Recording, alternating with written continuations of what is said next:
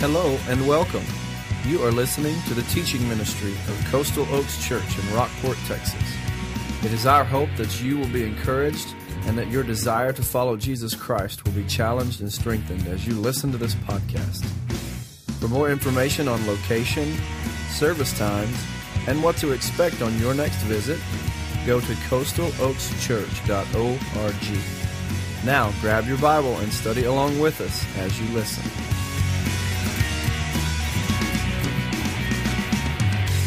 All right, as you're seated this morning, I invite you to open your Bibles to the book of Proverbs, chapter 31. Proverbs, chapter 31. If you know your Bible, you know where we're going today. That virtuous, capable, godly woman mentioned in chapter 31. We're going to look at this passage about the ideal mom. As I thought about the tasks of motherhood, looking through the things and thinking about everything that a mom does, mom has some tasks that nobody else seems to want to do. And it's not always easy. I ran across some excuses that moms had written for the reasons their kids weren't in school or why they were late. And so listen to their attempts to get this right to explain why their kids weren't in school. Please excuse Joyce from PE for a few days. Yesterday she fell off a tree and misplaced her hip. Here's another one. Sorry Joey wasn't in Spanish. His throat was so sore that he could hardly speak English. It's one of my favorites. Here's one. A little boy was late to school. The reason Charlie was late today is that we are a family of 2 working parents, 4 children, and 1 bathroom. That's a good one. Ray's mom wrote, "Please excuse Ray Friday from school. He has very loose vowels." Some of you are going to get these later in the day. And it's going to be funny. And then this one, please excuse Sarah for being absent. She was sick and I had her shot. So, moms, your job is not easy. Those moms struggled with it. I want us to read the ideal, about the ideal from the Word of God in Proverbs chapter 31. And then we're going to make some application for our lives today. Let's look at this. Beginning in verse 10, who can find a capable wife? She is far more precious than jewels. The heart of her husband trusts in her, and he will not lack any good thing. She rewards him with good, not evil, all the days of her life. She selects wool and flax and works with willing hands. She is like the merchant ships, bringing her food from afar away. She rises while it is still night and provides food for her household and portions for her female servants. She evaluates a field and buys it. She plants a vineyard with her earnings. She draws on her strength and reveals that her arms are strong. She sees that her profits are good, and her lamp never goes out at night. She extends her hands to the spinning staff, and her hands hold the spindle.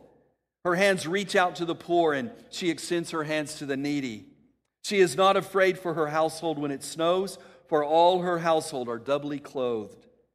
She makes her own bed coverings. Her clothing is fine linen and purple.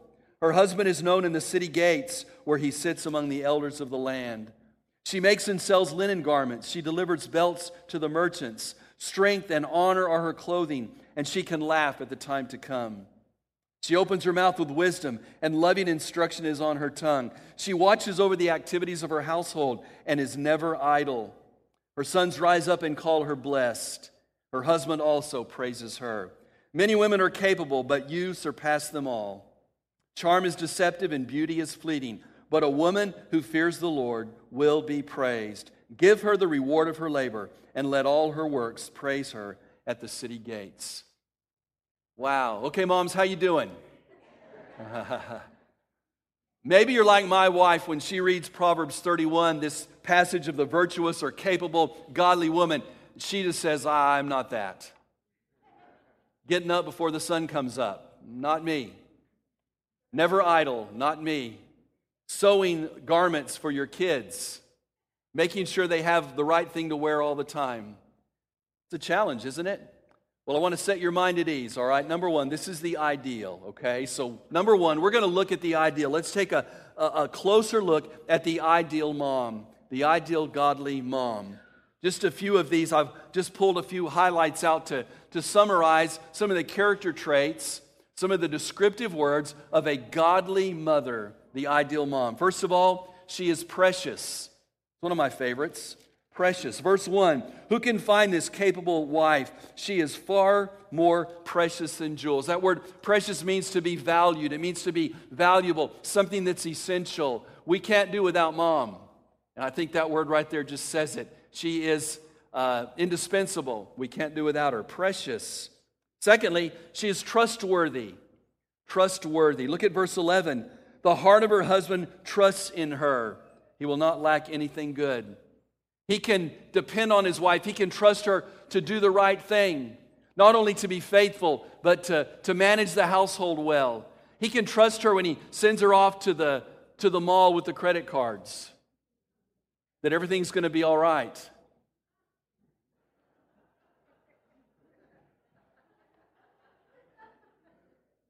That really wasn't supposed to be funny, but that... Now this should be, all right? Couple of guys talking about their wives, and one guy says, I dreamt that my wife dreamed that she was married to a millionaire. The other guy says, that's nothing. My wife thinks that every time she goes shopping. Ladies, you can be trusted. Your husband knows that if it's something significant, you're going to call him first and say, honey, I'm looking at this pair of shoes that costs more than our car does. What should I do? Trustworthy. Diligent. Third one, letter C, she is diligent. Look at verse 13. She selects wool and flax and works with willing hands. She is like the merchant ships, bringing her food from afar or far away. Verse 18 says she sees that her profits are good. Her lamp never goes out at night. She's diligent. She stays with the stuff. She's always working. She's faithfully at her role as a mom. Diligent. Diligent. Next characteristic or trait that the writer of Proverbs mentions. She is generous. Generous.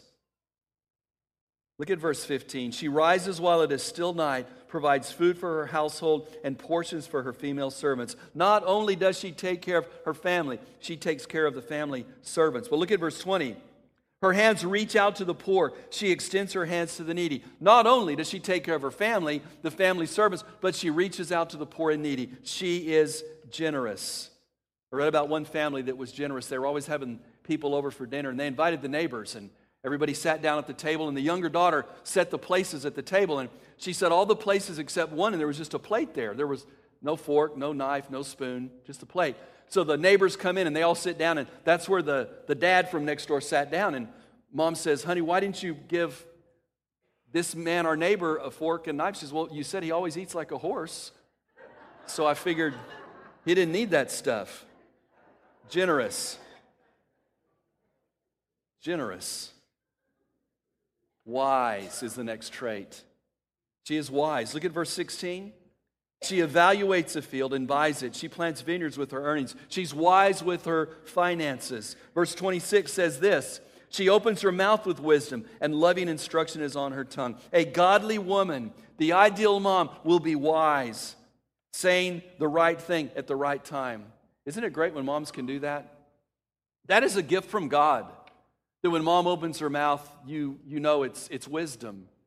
Like the little countdown clip today, all those wise things that mom said. Wise. One mom was doing what moms do, answering theological questions. Her little boy had gone off to Sunday school, and he had learned about creation, how God created man from the dust of the ground, and about how when we die, after the fall of man, we die. And so he's asking mom all these questions, and he says, Mom, is it true that we started with dust, we were created from the dust? And she thinks for me. She says, yes, son, that's right. And Mom, is it true that when we die, we go back to the dust?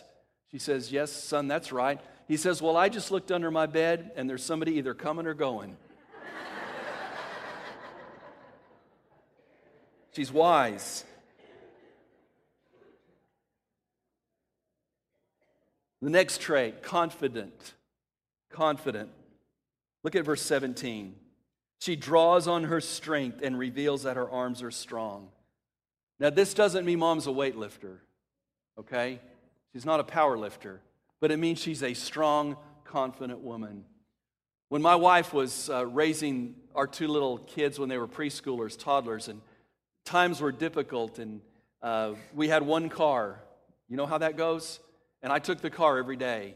And I'm out running around doing my thing as a pastor, and Kelly's at home trapped with two preschoolers. Can you relate to that, ladies?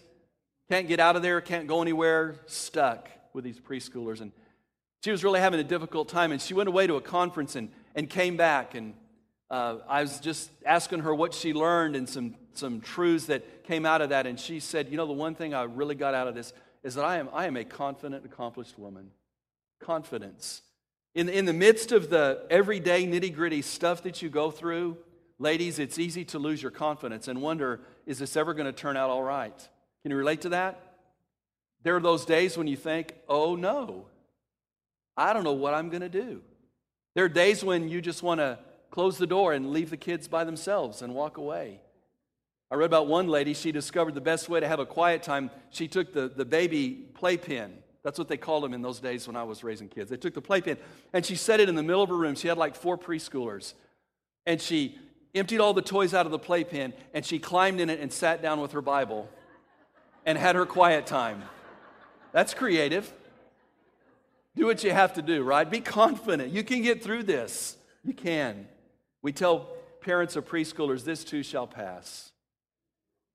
Whenever someone has a little baby, I snap my fingers, and I say, it's going to go by that fast. That fast. Before you know it, she's going to be driving out of your driveway for the first time in that car. Ugh. I'm just getting emotional thinking about it. And then you're dropping her off at college. And then you're watching her go her own way. Someday I may walk her down the aisle. Okay, she may listen to this, so I hope she doesn't hear that. Laughed in. Confident. The last one, spiritual. She is spiritual. Look at verse 30 with me. Charm is deceptive and beauty is fleeting. It doesn't mean that those things aren't good, okay? All right, ladies, it's okay to be charming and beautiful, to take care of yourself, but they're fleeting. But the woman who fears the Lord will be praised. To fear the Lord means not to be afraid of Him, but to trust Him. We'll talk about that in just a moment. Spiritual maturity. One pastor who raised 4 boys, and all 4 of those boys became preachers. Pretty neat. They'd gone to a family reunion, and one of the family members asked, you know, who's the best preacher in the family? And without reservation, one of the boys said, Mom. That's true. But ladies, that's a look at the ideal. Can I say to you that I haven't seen the ideal yet? My mom was pretty special, but she wasn't perfect. I haven't seen the perfect one yet, but there's a model in Scripture here of what to strive for. That's the ideal. I want this morning to relieve you of the guilt that you have to be this perfect Proverbs 31 woman. Okay? That's God's ideal. Strive for it. Desire it. But realize this side of glory, you may never be there. That's the ideal. Let's look at some encouraging words, okay? Number 2, give God the glory where you have succeeded. Look at the ideal, give it a good look, but give God the glory where you've succeeded. Hold that place there in Proverbs and look with me at Romans chapter 8, verse 28. Romans 8:28.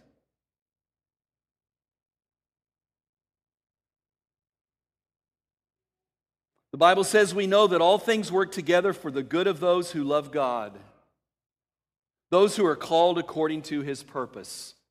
Some people misquote this and say God works all things for good. Well, the Bible says God works all things according to His purpose for those who love Him. Can I just say that God is at work? He's working in your life. He's working in your family. He's working in the lives of your kids. Give Him the glory for that. Don't be like the gardener who inherited this weed-infested, overgrown garden. It had been neglected for years. And so he got in there and pulled the weeds and tilled the soil and fertilized and put seed in there and watered it and grew it. And somebody walked by and said, man, what a beautiful garden the Lord has grown. And this gardener said, well, you may say that, but you should have seen it when God had it by Himself. Don't be like that. Recognize that without God in the midst of your family, it's going to be tough. Where you've succeeded, when your kids grow up and they don't embarrass you too much, give God the glory.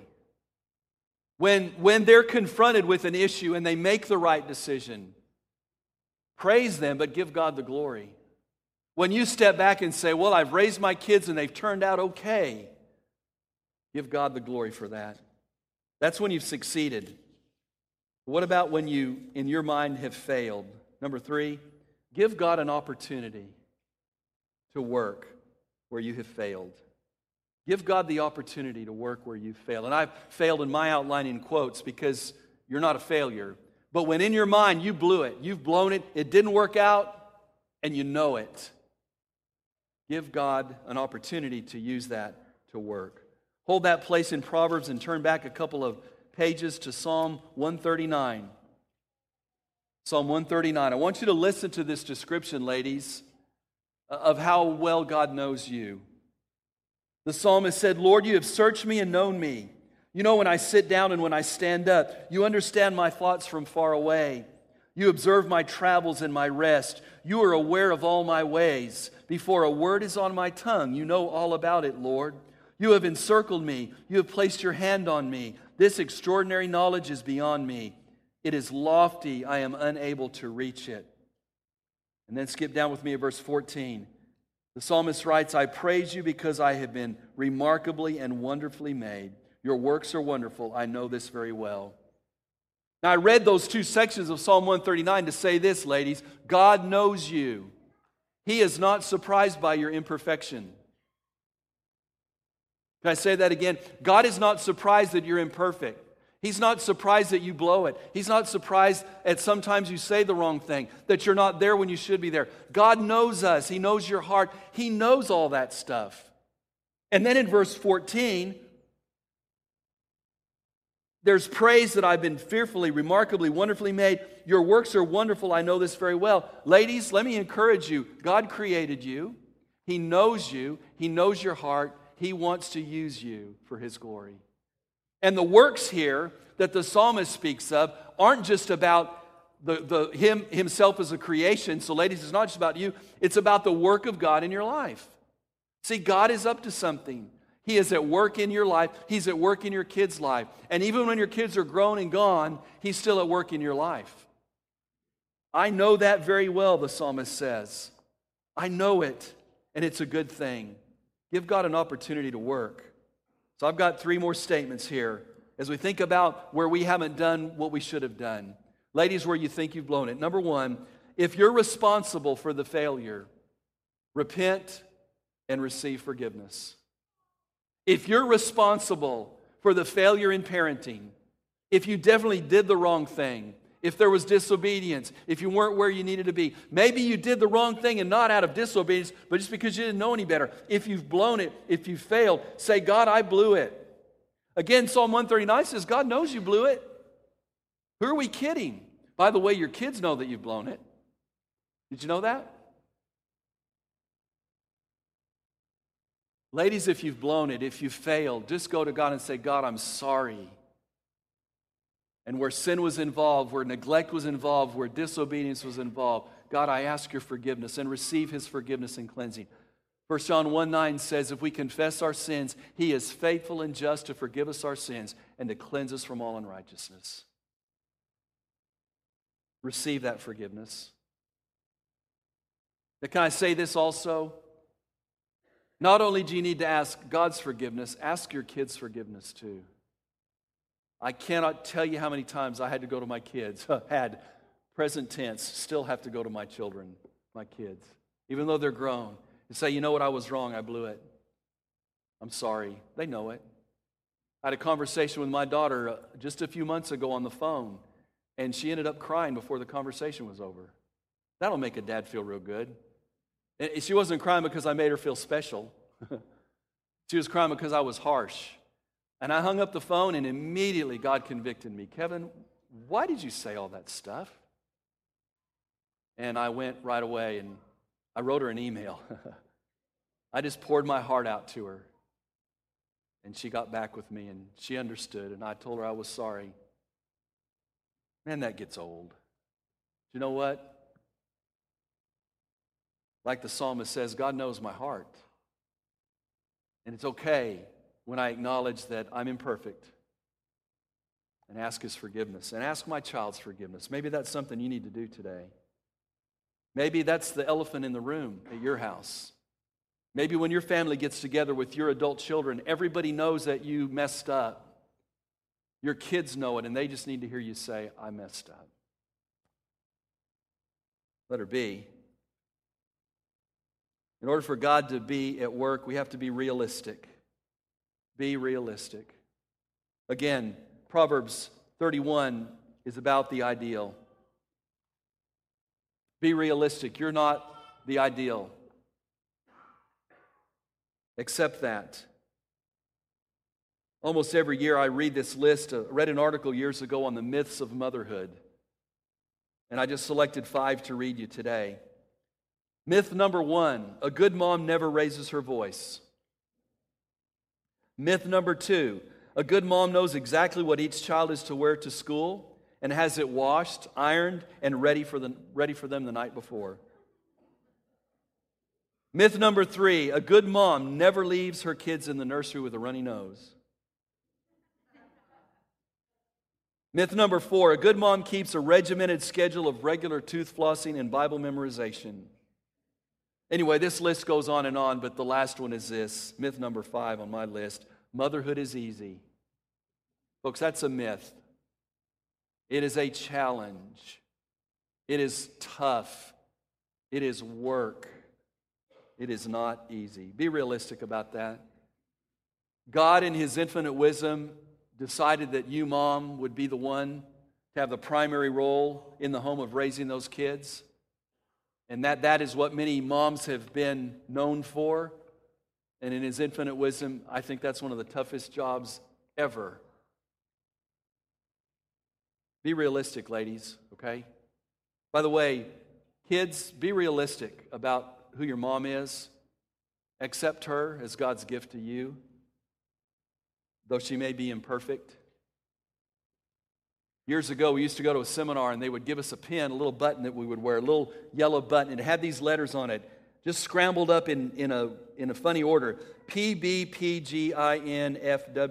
I had to read them. I wrote them down. And they were all scrambled up, and somebody would say, what's with that button? And I said, those letters remind me of these words, please be patient. God is not finished with me yet. Moms, could you wear that button? Hey, kids, could you be patient with your mom? The last truth, if we're going to have an opportunity for God to work in our imperfections, place your trust in God. Place your trust in God. Again, back to verse 30. A woman who fears the Lord will be praised. A woman who trusts in the Lord with her whole heart will be a godly woman, and God will use it. Have you trusted the Lord? Have you said, God, here I am with all my imperfections, and my challenge is to raise these kids in such a way that this would bring honor and glory to you, and I'm going to trust you, God, to get in the middle of it. I do not understand how this works, but I've experienced it. I do the best I can do. I trust God with my whole heart, and somehow he gets in the middle of that and works it for his glory. Moms, trust him. I wonder today how many people are sitting in this room and you'd say, Pastor, man, I know that's true. I have to trust the Lord with every part of my life. Wonder if there would be others here today who would say, I think I know what that means to trust him, but I'm not really sure that I've completely gotten it. Let me just tell you, the beginning point is not just to say, God, I'm going to trust you with my family. The beginning point is to say, God, I'm going to trust you with my life. The Bible says that all have sinned and fall short of the glory of God. The wages of sin is death, but the gift of God is eternal life in Christ Jesus our Lord. The Bible says to all who received him, to those who believed in his name, he gave right to become children of God. Have you done that? See, parenting is secondary if you haven't trusted him as your Savior. Making relationships right is a good thing, but that's secondary if you haven't trusted him as your Savior. The most important decision you will ever make in your life is the decision to trust Christ as Savior. We witnessed a testimony this morning as we baptized Kendra. Her testimony was that there was a time in her life when she prayed to invite Christ into her life and trust him as personal Lord and Savior. Have you done that? That's where it begins. Maybe your family's messed up. And you can define whatever that means. We're all messed up a little bit, I know that. Maybe your family's messed up because you have never placed your faith in Christ as personal Savior. But wouldn't it be a great Mother's Day gift to your kids if today you gave your heart to Christ? Wouldn't it be a great Mother's Day gift to your mom if today you gave your life to Jesus Christ as Lord and Savior? I challenge you to do that. The Bible says in Psalm 138, verse 8, "The Lord will fulfill his purpose for me. Your love is eternal, and do not abandon the work of your hands." God is at work. He wants us to yield ourselves to him so he can work it out for his glory. I'm going to close with this. Diane Loomis has written just a statement about raising kids, and she says, "If I had my child to raise all over again, I'd build self-esteem first and the house later. I'd finger paint more and point the finger less. I would do less correcting and more connecting. I'd take my eyes off my watch and watch with my eyes. I would care to know less and know to care more. I'd take more hikes and fly more kites. I'd stop playing serious and seriously play. I would run through more fields and gaze at more stars. I'd do more hugging and less tugging. I'd see the oak tree in the acorn more often. I would be firm less often and affirm much more. I'd model less about the love of power and more about the power of love." I challenge you, moms. Trust God. Accept who you are. Let him get in the middle of that and use it for his glory. Will you pray with me?